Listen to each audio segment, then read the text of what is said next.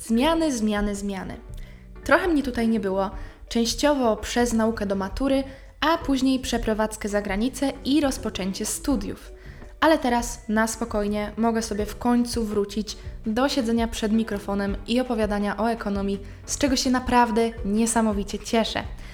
Tak jak właśnie powiedziałam, zaczęłam w tym roku studia ekonomiczne, z czego też się bardzo cieszę. Także dlatego, że będę mogła teraz z nich czerpać masę nowej wiedzy i nowych inspiracji do mojego podcastu. Ale, żeby nie przychodzić do Was z pustymi rękami, mam też małe ogłoszenie. Jeszcze na początku nagrywania słyszałam sporo głosów, że nie każdy może mnie słuchać na Spotify. I dlatego od tego tygodnia możecie mnie także usłyszeć na YouTube. Mój kanał na YouTube nazywa się oczywiście Co w ekonomii piszczy i nowe odcinki będą się tam pojawiać jednocześnie z odcinkami na Spotify. Będzie mi bardzo miło, jeśli mnie zasubskrybujecie, tak żeby ten podcast dotarł do jak najszerszej publiczności. Ale teraz, nie przedłużając, ja nazywam się Maja Chrycan, a wysłuchacie Co w ekonomii piszczy.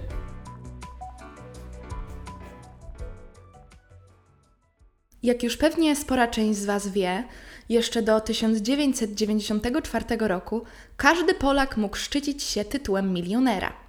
Czy to jednak znaczy, że Polacy byli bogatsi? No, niestety nie.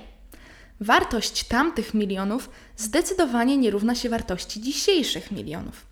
Przeciętną pensją w 1994 roku było około 5 milionów, ale tym samym podstawowe produkty użytku codziennego, takie jak chleb czy mleko, kosztowały kilka, kilkanaście tysięcy. W przedsiębiorstwach dochody liczyło się wówczas w miliardach, a budżet państwa określało się w bilionach. I tutaj z pewnością moi uważni słuchacze myślą sobie: hmm, z czego wynikała tak niska wartość pieniądza? Czy to inflacja? Ano inflacja. Milionowe wypłaty były właśnie skutkiem hiperinflacji w Polsce, która swój szczyt osiągnęła w latach 1989-1990. Osoby, które pierwszy raz spotykają się z pojęciem inflacji, odsyłam od razu do drugiego odcinka mojego podcastu, w którym opowiadam właśnie o tym, czym jest inflacja i który z pewnością pomoże Wam zrozumieć, co doprowadziło do sytuacji, o której będę opowiadać w dzisiejszym odcinku. Natomiast o samej hiperinflacji możemy mówić w przypadku bardzo wysokiej stopy inflacyjnej.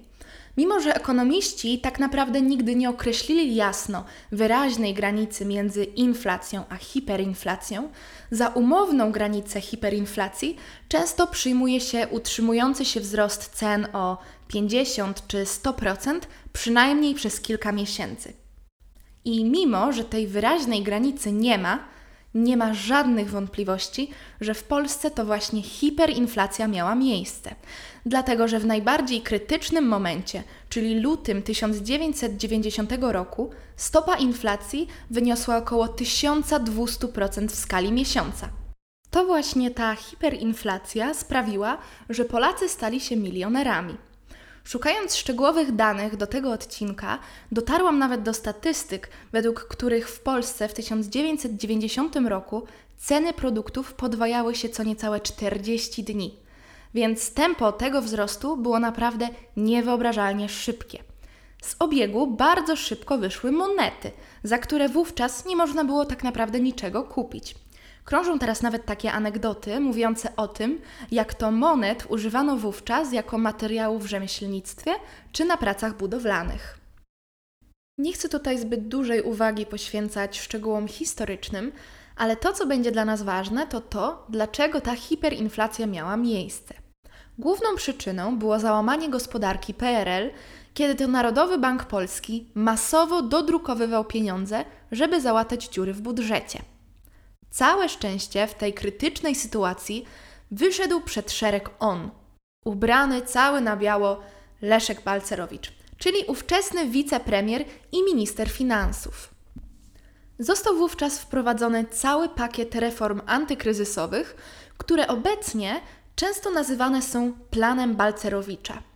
Głównym celem wprowadzanych ustaw była ogólnorozumiana stabilizacja naszej polskiej gospodarki oraz w późniejszym czasie przeobrażenie Polski z gospodarki centralnie planowanej na gospodarkę rynkową, czyli taką, z którą do czynienia mamy dziś. Ostatecznie wicepremier wraz ze sztabem ministrów utworzył 10 ustaw, których wprowadzenie w życie trwało ponad 100 dni. Jednak co chyba najważniejsze w kontekście tematu dzisiejszego odcinka, to przeprowadzona po tych ustawach denominacja polskiego złotego, przeprowadzona przez Hannę Gronkiewicz-Walc, czyli ówczesną prezes Narodowego Banku Polskiego. Denominacja to inaczej reforma walutowa, w ramach której zastępuje się dotychczasową walutę nową. I tak stary polski złoty, czyli PLZ, został zastąpiony nowym polskim złotym PLN, czyli walutą, którą posługujemy się do dzisiaj. W tym wypadku denominacja polegała na ucięciu czterech zer, czyli na przykład 10 tysięcy złotych PLZ zostało zamienione na złotówkę i tak dalej. Powodów stojących za taką denominacją było tak naprawdę wiele. Po pierwsze, milionowe kwoty były zupełnie niepraktyczne. Wszystkie ówczesne programy komputerowe czy kalkulatory miały duże problemy z przeliczeniem tak wielkich kwot i nawet fizycznie takie nominały po prostu ciężko było przeliczać.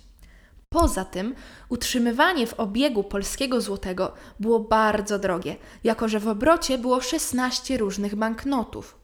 Po drugie, w oczach władz milionowe wypłaty źle wpływały na reputację Polski na arenie międzynarodowej. Tak wysokie nominały jednoznacznie pokazywały, że Polska była po prostu gospodarką inflacyjną, co wówczas było dla władz co najmniej kompromitujące. Pełne przestawienie się na nową walutę oczywiście wymagało czasu. Nowe nominały i ceny na półkach sklepowych były dla Polaków niemałym szokiem i nie ma się co im dziwić. Jeszcze przez kilka lat w sklepach podawano dwie ceny w starym i nowym złotym. Ostatecznie dopiero około 1997 roku stara waluta na dobre pożegnała polski rynek, a jeszcze do 2010 roku można było wymienić ją w banku na PLN. Czy denominacja była udana? Zdecydowanie.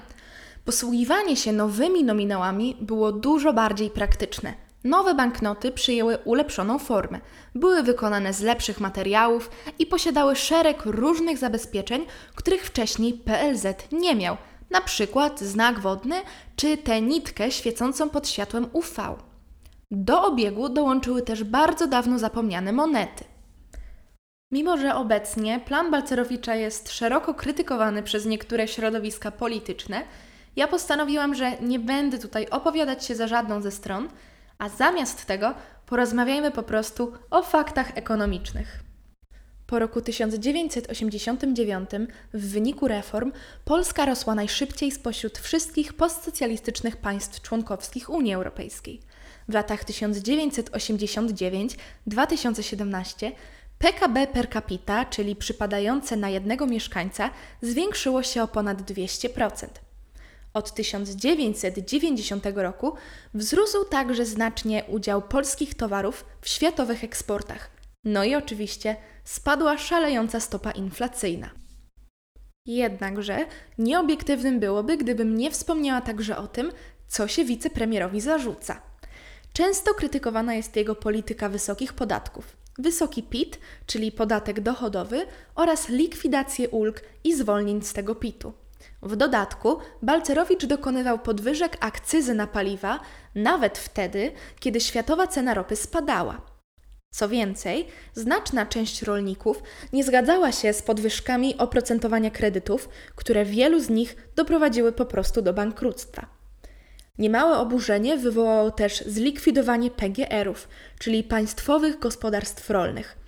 To również doprowadziło do utraty pracy przez wielu rolników, którzy później pozostawali na państwowych zasiłkach. Wierzę, że jesteście w stanie sami ocenić fakty i ewentualnie ocenić, czy plan Balcerowicza był skuteczny, czy nie. A chętnych zapraszam do zasięgnięcia po większą wiedzę w tym temacie. Natomiast jedno jest pewne: gdyby nie ta przemiana gospodarcza, polska gospodarka mogłaby nie poradzić sobie z ówczesnym kryzysem. I to by było na tyle. Bardzo dziękuję za Waszą uwagę. Standardowo przypominam o moim profilu na Instagramie, co w ekonomii piszczy, na którym możecie podsuwać mi Wasze propozycje na kolejne odcinki oraz dowiedzieć się szczegółów o pracach nad nowymi tematami. No i oczywiście zapraszam Was na mój kanał na YouTube, co w ekonomii piszczy, na którym znajdziecie od tego tygodnia nie tylko siódmy odcinek, ale także każdy wcześniejszy. I tyle. Bardzo Wam dziękuję i do usłyszenia za dwa tygodnie. Cześć!